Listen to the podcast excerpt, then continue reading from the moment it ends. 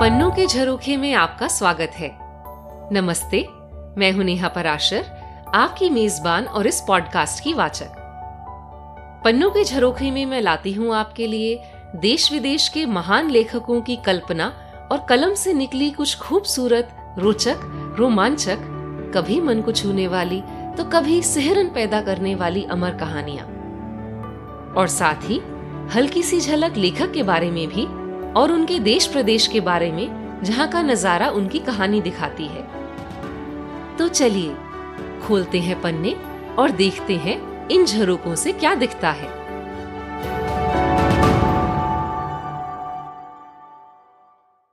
इस एपिसोड में मैं आपका परिचय एक खास किरदार से कराने जा रही हूँ, जो यहाँ भारत में इतना जाना माना नहीं है, पर फ्रांस में बहुत लोकप्रिय है। किरदार का नाम है आर्सेन लुपेन। और इसके रचयिता हैं लेखक मोरीस लब्लॉ लब्लॉ का जन्म 1864 में फ्रांस में रूआ शहर में हुआ था। रूआ सेन नदी के किनारे बसा फ्रांस के खास शहरों में से है। यह नॉर्मंडी प्रदेश की राजधानी है। वही नॉर्मंडी जहाँ पर दूसरे विश्व युद्ध में एलाइड फोर्सेस ने डी डे पर हमला बोला था। रूओं का इतिहास नौवीं सदी से भी पुराना है और यहाँ पर अनेक ऐतिहासिक दर्शनीय स्थल हैं। आपने जोन ऑफ़ आर्क का नाम सुना होगा। जोन को यहीं जलाकर मौत के घाट उतारा गया था। रुओ, अनेक जानी मानी हस्तियों का जन्म स्थान है। मैंने ढूंढा तो साहित्य, कला, राजनीति, विज्ञान, खेल, हर क्षेत्र में से मिलाकर सौ से भी अधिक लोगों के नामों की फहरिस्त बन गई।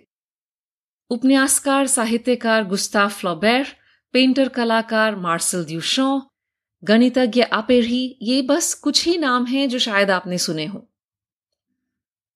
रुआ अपने कपड़ा उद्योग और तटीय उद्योगों के लिए मशहूर है।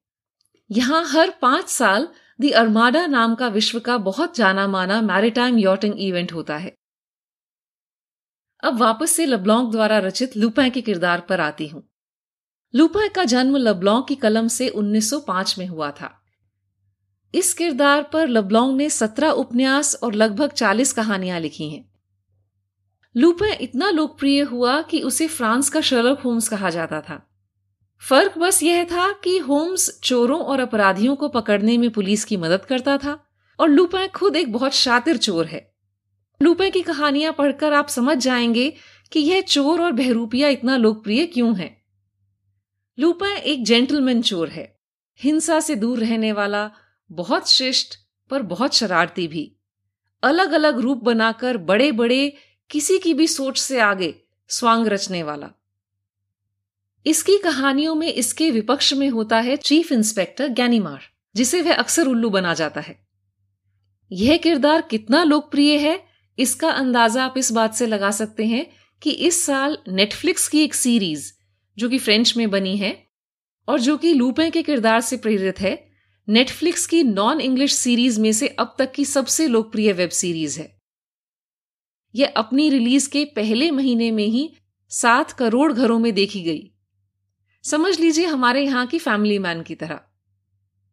आज सुनते हैं लुपै की कहानी, यानी लबलॉन्ग की कहानी द रेड स्कार्फ का पहला भाग। आपको अच्छी लगे तो आगे लुपै की और कहानियाँ भी लेकर आऊँगी।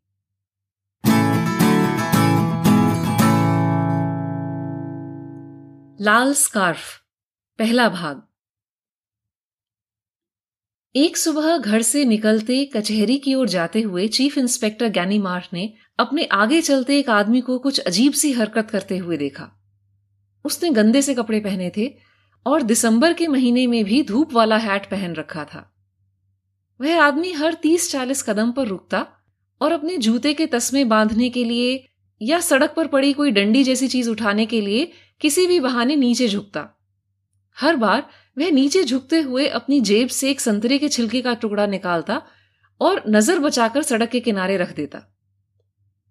शायद वो कोई पागल सन की आदमी था, पर गैनीमार उन लोगों में से था जिनकी पैनी नज़र हर जगह होती है और जो किसी भी रहस्य की तह तक जाए बिना शांति से नहीं बैठ सकते। इसलिए घैनीमार उस अजीब हरकत की तह तक जाने के लिए उस आदमी का पीछा करे इसमें कोई हैरानी की बात नहीं थी। अब वह आदमी दाई तरफ़ एवेन्यू दला ग्रोंद आर्मे पर मुड़ गया कि तभी इंस्पेक्टर ने उसे एक बारह तेरह साल के लड़के को आँखों ही आँखों में इशारा करते हुए देखा। वह लड़का बाई तरफ़ के घरों के साथ साथ चल रहा था। बीस गज आगे जाकर वह आदमी फिर झुका और अपनी पैंट के पायचे को कुछ ऊपर मोड़ते हुए वहाँ फिर एक संतरे का छिलका डाल दिया। तभी उस लड़के ने भी अपने साथ वाले घर पर एक चौक से गोले के अंदर कांटे का निशान बना दिया। फिर दोनों आगे चल पड़े। फिर वही हुआ। आदमी ने झुककर एक संतरे का छिलका सड़क पर डाला और दूसरी ओर लड़के ने चौक से अपनी बगल के घर पर एक निशान बना दिया। ये चल क्या रहा है? चीफ इंस्पेक्टर ने मन ही मन सोचा। ये दोनों आखिर क्या पका रहे हैं? दोनों एवेन्यू फ्रीडलैंड से होकर रू द फॉबर्ग सेंट ओनोरे तक चले गए। हरकतें वही रही। आदमी कुछ दूर चलकर संतरे का छिलका गिराता और इशारा मिलने पर लड़का घर पर निशान लगा देता। कुछ देर बाद वो मिनिस्ट्री तक पहुँच गए। यहाँ पर दो गोले और कांटे के निशान लगाए गए। कुछ आगे जाकर राष्ट्रपति के गार्ड्स पहरा दे रहे थे। यहाँ भी निशान लगाए गए। पर इस बार तीन। गैनीमार की उत्तेजना बढ़ती जा रही थी। जब कुछ भी रहस्यमयी या अजीब सा हो रहा हो, तब उसे अपने दुश्मन आर्सेन लुपे का ध्यान आ जाता था। इस सब का क्या मतलब है? उसे इन दोनों को पकड़कर पूछताछ करनी चाहिए। पर नहीं, वह बहुत समझदार था और ऐसी गलती नहीं करेगा। संतरे के छिलके गिराने वाला आदमी अब सिगरेट पी रहा था। लड़के ने भी एक सिगरेट मुँह में डाली और माचिस मांगने के बहाने उस आदमी तक गया और उससे कुछ कहा। उसने आदमी की जेब में कुछ चुपचाप डाल दिया। गैनीमार को शक था कि वह एक पिस्तौल थी। फिर दोनों रूस रैन तक गए और इंस्पेक्टर ने, जो कि उनके कुछ पीछे ही था, उन्हें एक पुरानी बिल्डिंग के अंदर जाते देखा। इमारत की सारी खिड़कियाँ बंद थी, सिवाय तीसरी और आखिरी मंजिल के। वह दौड़कर उनका पीछा करते हुए अंदर गया। अंदर एक बड़ा सा आँगन था। घर के पीछे की ओर रंग रोगन करने वाले पेंटर का बोर्ड था और बाई तरफ़ से एक ऊपर जाने के लिए जीना था। वह पहली मंजिल तक गया और फिर और तेज दौड़ने लगा, क्योंकि ऊपर की मंजिल से कुछ हाथापाई की सी आवाज़ें आ रही थी। वह ऊपर पहुँचा तो दरवाज़ा खुला था। अंदर देखा तो अवाक रह गया। वह लड़का और संतरे के छिलके गिराने वाला आदमी कुर्सियों को ज़मीन पे पटक पटक के मार रहे थे। यही शोर गानीमार ने नीचे सुना था। तभी अंदर के कमरे से कोई लगभग उनतीस, तीस साल का आदमी निकल के आया। उसकी मूछें थी और नज़र का चश्मा पहना था। उसने जैकेट और गलाबंद पहना था और वह विदेशी लग रहा था। शायद रूसी। गुड मॉर्निंग, गैनीमार, उसने कहा। फिर बाकी दोनों लोगों की तरफ़ मुड़कर कहा, धन्यवाद दोस्तों, तुम्हारा काम अब पूरा हुआ। ये रहा वादे के मुताबिक तुम्हारा इनाम। उसने उन्हें एक सौ फ्रैंक का नोट दिया और उन्हें बाहर निकालकर दरवाज़ा बंद कर दिया। माफ़ करना दोस्त, उसने गानीमार से कहा। मैं तुमसे ज़रूरी बात करना चाहता था। उसने हाथ मिलाने के लिए हाथ आगे किया, पर इंस्पेक्टर के चेहरे पर अचरज और गुस्से का भाव था। तुम्हें समझ नहीं आया? साफ़ तो है। मैं सिर्फ़ तुम्ही से मिलना चाहता था। तो क्या करता? और फिर जैसे किसी सवाल का जवाब दे रहा हो कहा, नहीं नहीं यार, तुम गलत हो। अगर तुम्हें चिट्ठी लिखता या फ़ोन करता तो तुम आते थोड़े ही ना। और आते भी तो अपने साथ पूरी पलटन लेकर आते। मैं तुमसे अकेले में मिलना चाहता था। इसीलिए इन दो लोगों को सड़क पर छिलके बिखेर कर और दीवारों पर निशान लगाकर तुम्हें यहाँ तक बुलाना पड़ा। क्या हुआ? मुझे अभी तक पहचाना नहीं क्या? मैं लूपें आर्सन लूपें नाम तो सुना ही होगा। बदमाश! मैं मैं ज्ञानीमार चिल्लाया। लूपे के चेहरे पर परेशानी के भाव थे। फिर उसने नरमी से कहा, तुम नाराज़ हो? तुम्हारी आँखों से पता लग रहा है। वो डगरीवाल केस की वजह से ना? मैंने तुम्हारा इंतज़ार नहीं किया कि आके मुझे गिरफ़्तार कर लो। ध्यान ही नहीं आया, सच? अच्छा अगली बार पक्का। नाली के कीड़े? ज्ञानीमार बुदबुदाया। ये लो, और कहा मैं सोच रहा था कि तुम्हें कुछ बढ़िया देता हूँ। मैंने सोचा मेरा प्यारा गहनीमार, हम कब से नहीं मिले? मुझे देखते ही लपक कर मेरी ओर आएगा। कैनीमार अब तक बुत बना खड़ा था। फिर उसने इधर उधर देखा, लूपे को घूरा और फिर एक कुर्सी पर बैठ गया। बोलो, उसने कहा, मेरा समय बर्बाद मत करो, मैं जल्दी में हूँ। मैं भी तो यही कह रहा हूँ, लूपा ने कहा। बात करते हैं, और बात करने के लिए इससे शांत जगह है ही नहीं।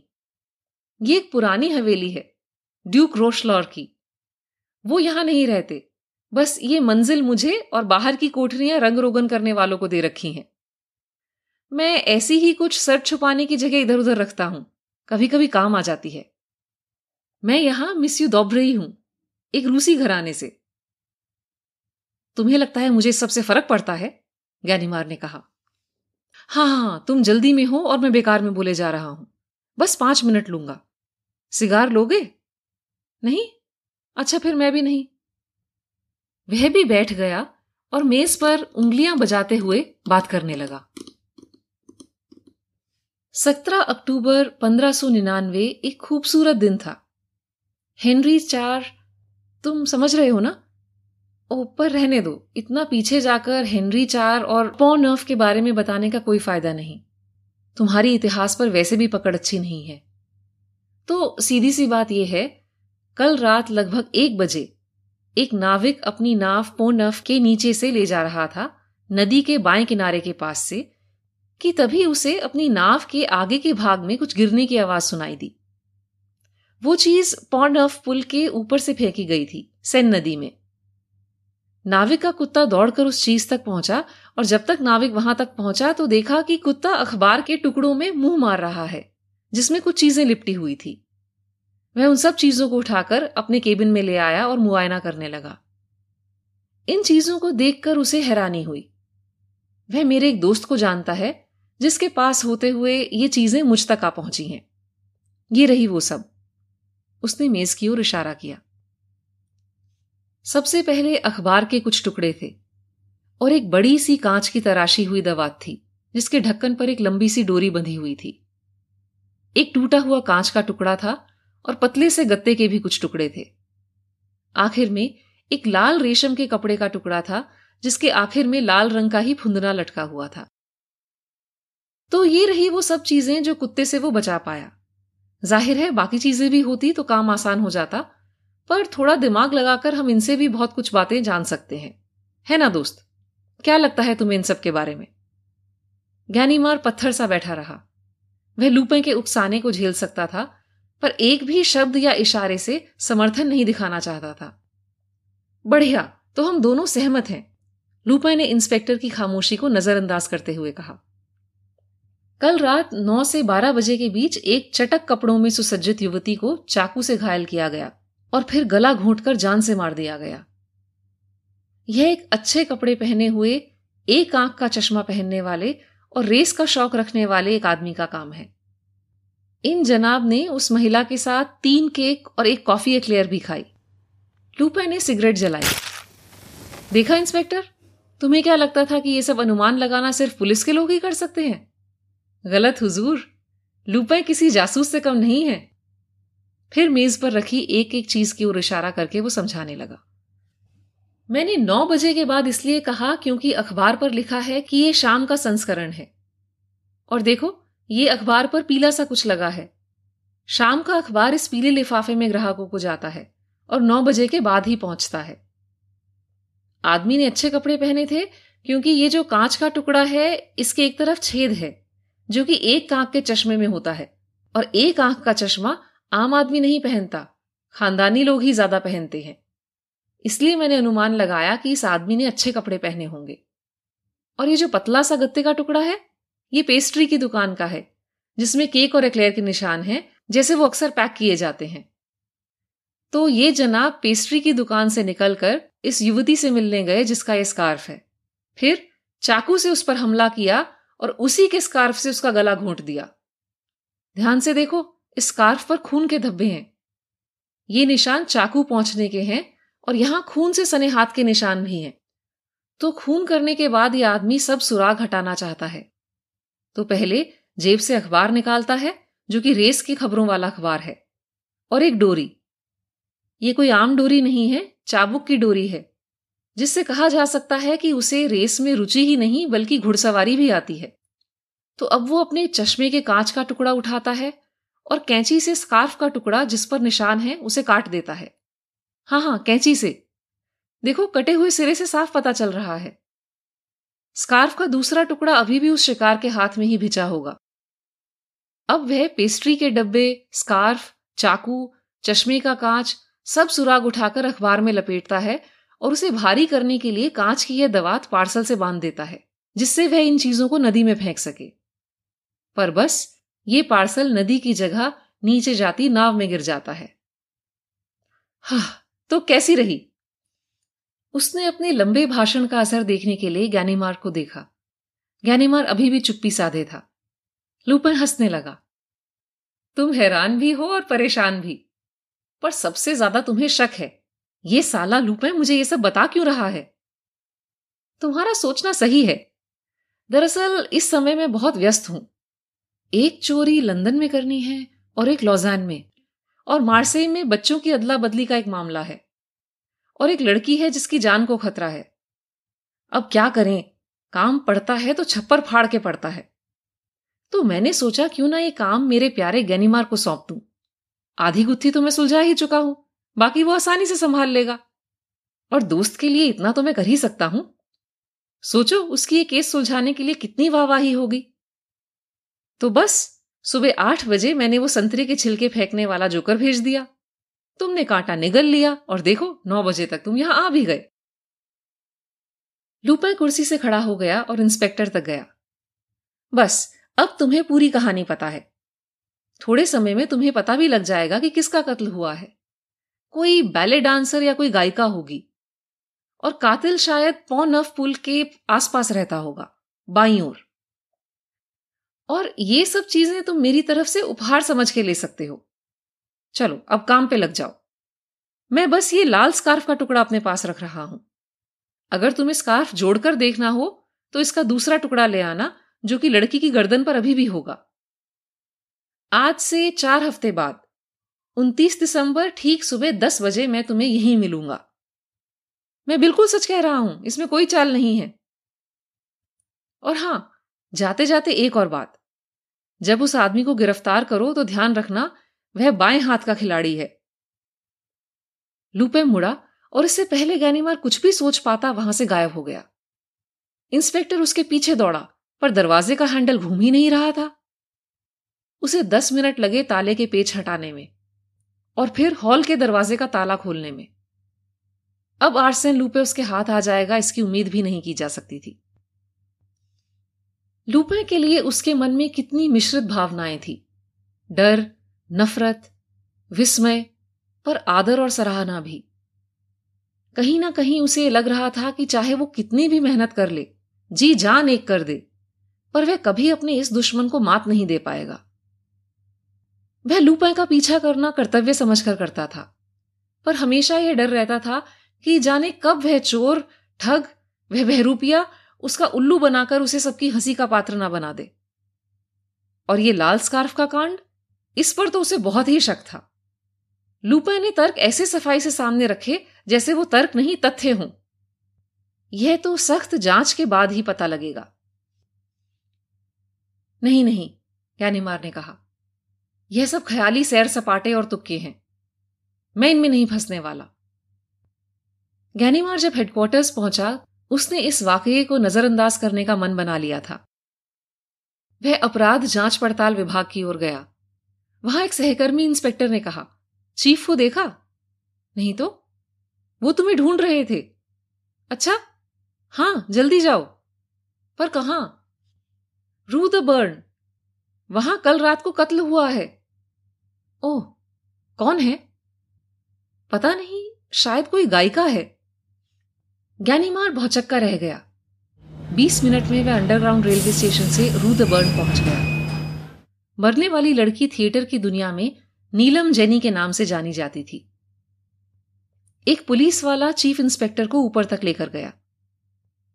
वहाँ दो बैठक और एक सोने का कमरा था, जिसमें डिवीज़न का चीफ सर्जन, मैजिस्ट्रेट जिस पर जाँच की ज़िम्मेदारी थी, और मिस्यू दुदवी जासूसी विभाग के अध्यक्ष पहले से ही थे। कैनीमार ने कमरे में इधर उधर देखा और वहाँ के नजारे से चौंक गया। सोफे पर एक युवती की लाश थी और उसके हाथ में एक लाल रेशम के कपड़े का टुकड़ा था।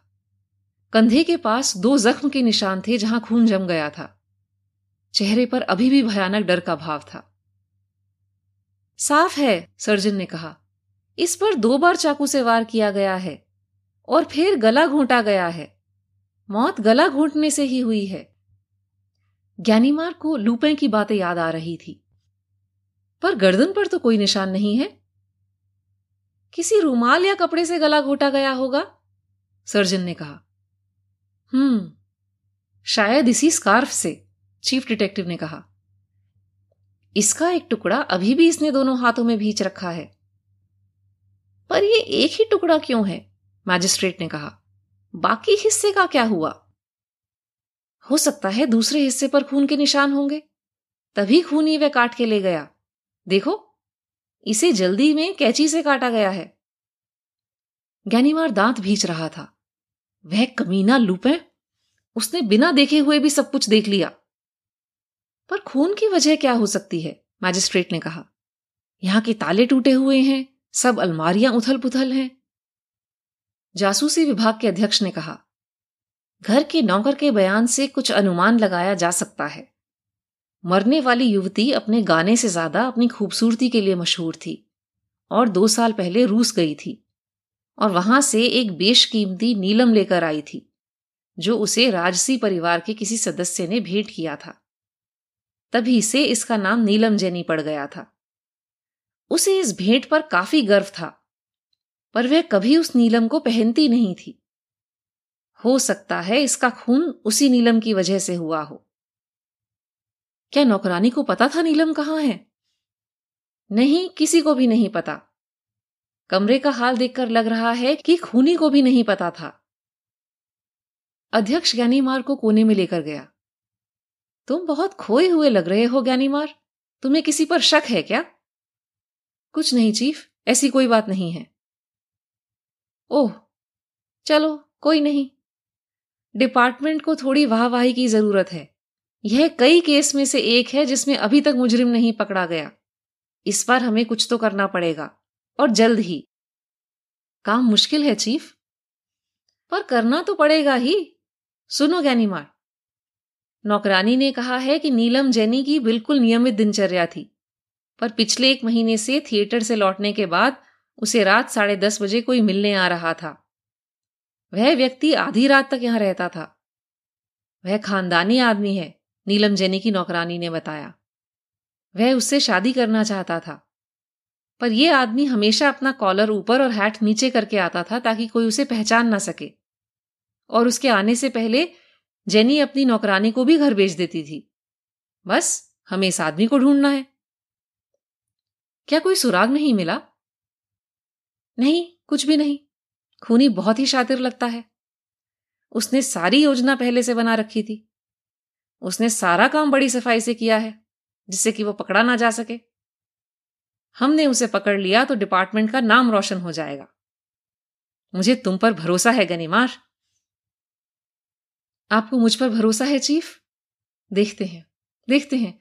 मैं बस बस सिर्फ़, मैं कसम खाता हूँ ज्ञानीमार के अंतर मन की उथल पुथल साफ़ थी। क्या हुआ ज्ञानीमार तुम क्या कसम खा रहे हो? कुछ नहीं कुछ नहीं, अब अब चलता हूँ। ज्ञानीमार बात अधूरी छोड़कर बाहर आ गया। वह गुस्से में तिल मिला रहा था। मैं कसम खाता हूँ, मैं ये केस अपने बलबूते पर सुलझाऊँगा। उस बदमाश लूपे के दिए गए किसी भी अनुमान का सहारा नहीं लूँगा।